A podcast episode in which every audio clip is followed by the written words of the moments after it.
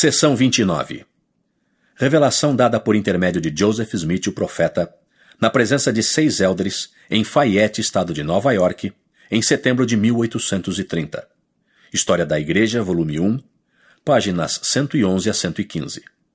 Esta revelação foi recebida alguns dias antes da conferência iniciada em 27 de setembro de 1830.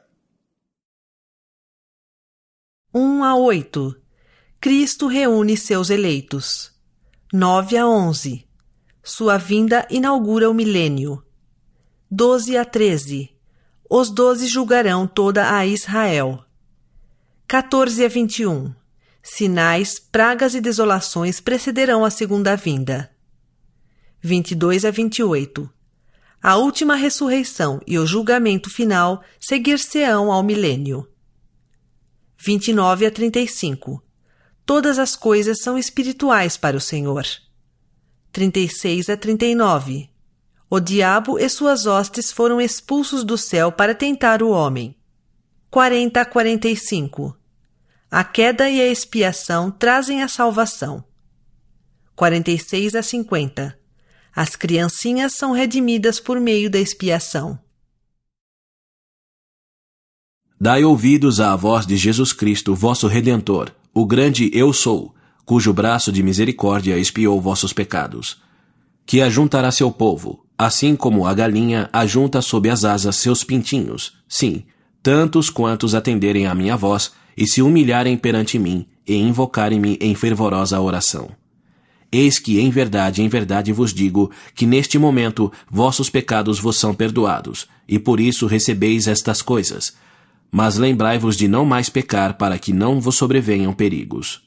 Em verdade vos digo que sois escolhidos dentre os do mundo para declarardes meu evangelho com som de regozijo, com a voz como de uma trombeta. Rejubilai-vos e alegrai-vos, porque estou no meio de vós e sou vosso advogado junto ao Pai. E é de seu agrado dar-vos o reino.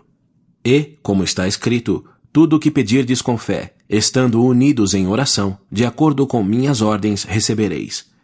E vós sois chamados para efetuardes a reunião de meus eleitos, pois meus eleitos ouvem minha voz e não endurecem o coração. Portanto, o Pai decretou que serão reunidos em um mesmo local na face desta terra, a fim de preparar-lhes o coração, e para que estejam prontos em todas as coisas para o dia em que tribulações e desolações forem enviadas sobre os iníquos. Porque a hora está próxima, e logo vem o dia em que a terra estará madura. E todos os soberbos e os que praticam iniquidade serão como o restolho, e queimá-los-ei, diz o Senhor dos Exércitos, para que não haja iniquidade sobre a terra. Porque a hora está próxima, e aquilo que foi dito por meus apóstolos deve ser cumprido, pois, como disseram, assim há de acontecer. Pois revelar-me-ei do céu com poder e grande glória, com todas as suas hostes, e em justiça habitarei com os homens na terra por mil anos, e os iníquos não permanecerão.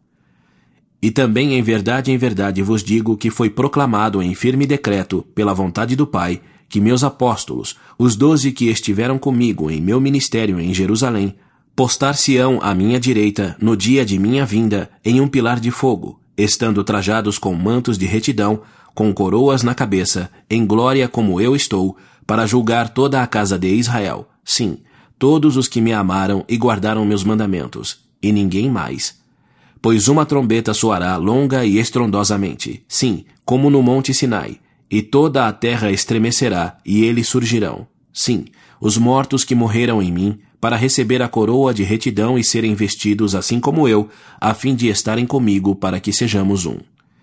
Mas eis que vos digo que, antes que venha esse grande dia, o sol escurecerá e a lua tornar-se-á em sangue, e as estrelas cairão do céu, e haverá maiores sinais acima no céu e embaixo na terra.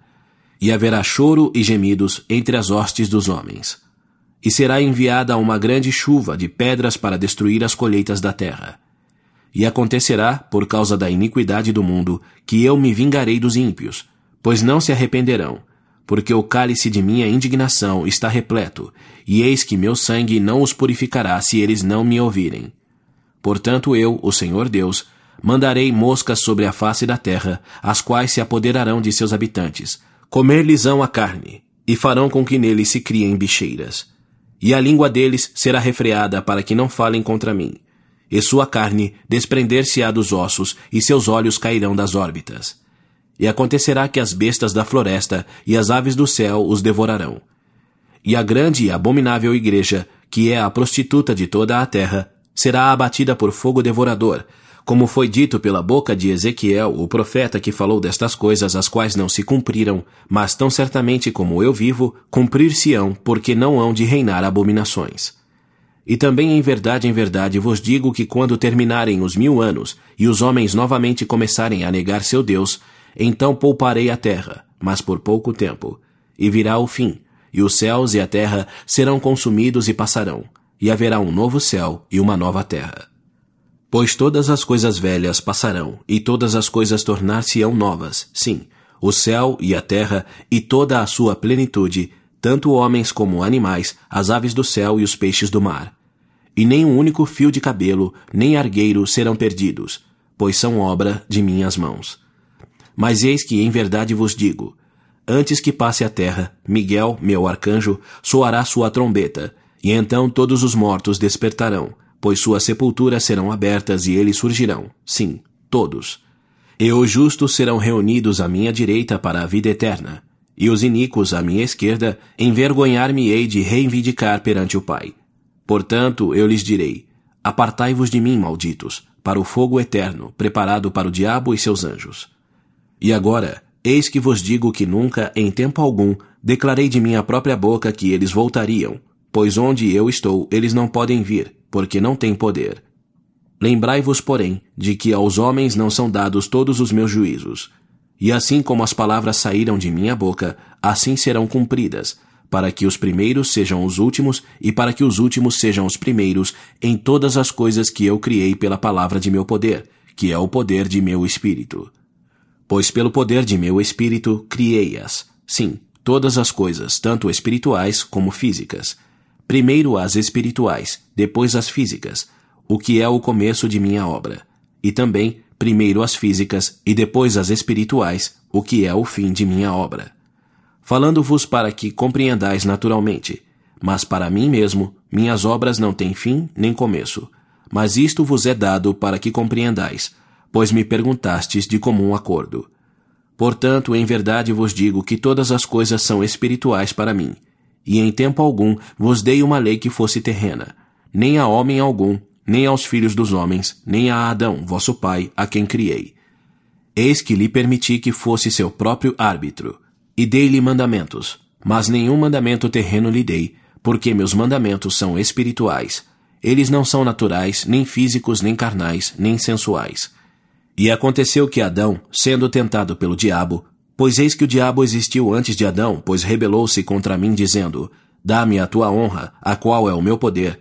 E também uma terça parte das hostes do céu ele afastou de mim por causa do arbítrio que possuíam. E eles foram lançados abaixo, e assim surgiram o diabo e seus anjos. E eis que há um local preparado para eles desde o princípio, e esse local é o inferno. E é necessário que o diabo tente os filhos dos homens, ou eles não poderiam ser seus próprios árbitros porque se nunca tivessem o amargo, não poderiam conhecer o doce. Portanto, aconteceu que o diabo tentou Adão, e ele comeu do fruto proibido, e transgrediu o mandamento, pelo que se tornou sujeito à vontade do diabo, porque cedeu à tentação. Portanto, eu, o Senhor Deus, fiz com que ele fosse expulso do jardim do Éden, de minha presença, por causa de sua transgressão, na qual ele se tornou espiritualmente morto, o que é a primeira morte, a mesma morte que é a última morte, a morte espiritual, que será pronunciada sobre os iníquos quando eu disser: Apartai-vos, malditos. Mas eis que vos digo que eu, o Senhor Deus, permiti a Adão e sua semente que não sofressem a morte física, até que eu, o Senhor Deus, mandasse anjos para pregar-lhes o arrependimento e a redenção por meio da fé no nome de meu Filho unigênito. E assim eu, o Senhor Deus, determinei para o homem os dias de sua provação, para que por sua morte natural ele fosse levantado em imortalidade para a vida eterna, sim, todos os que crescem. E os que não crescem, para a condenação eterna, pois não podem ser redimidos de sua queda espiritual porque não se arrependem. Pois eles amam as trevas mais que a luz, e suas ações são iníquas, e eles recebem seu salário daquele a quem decidem obedecer.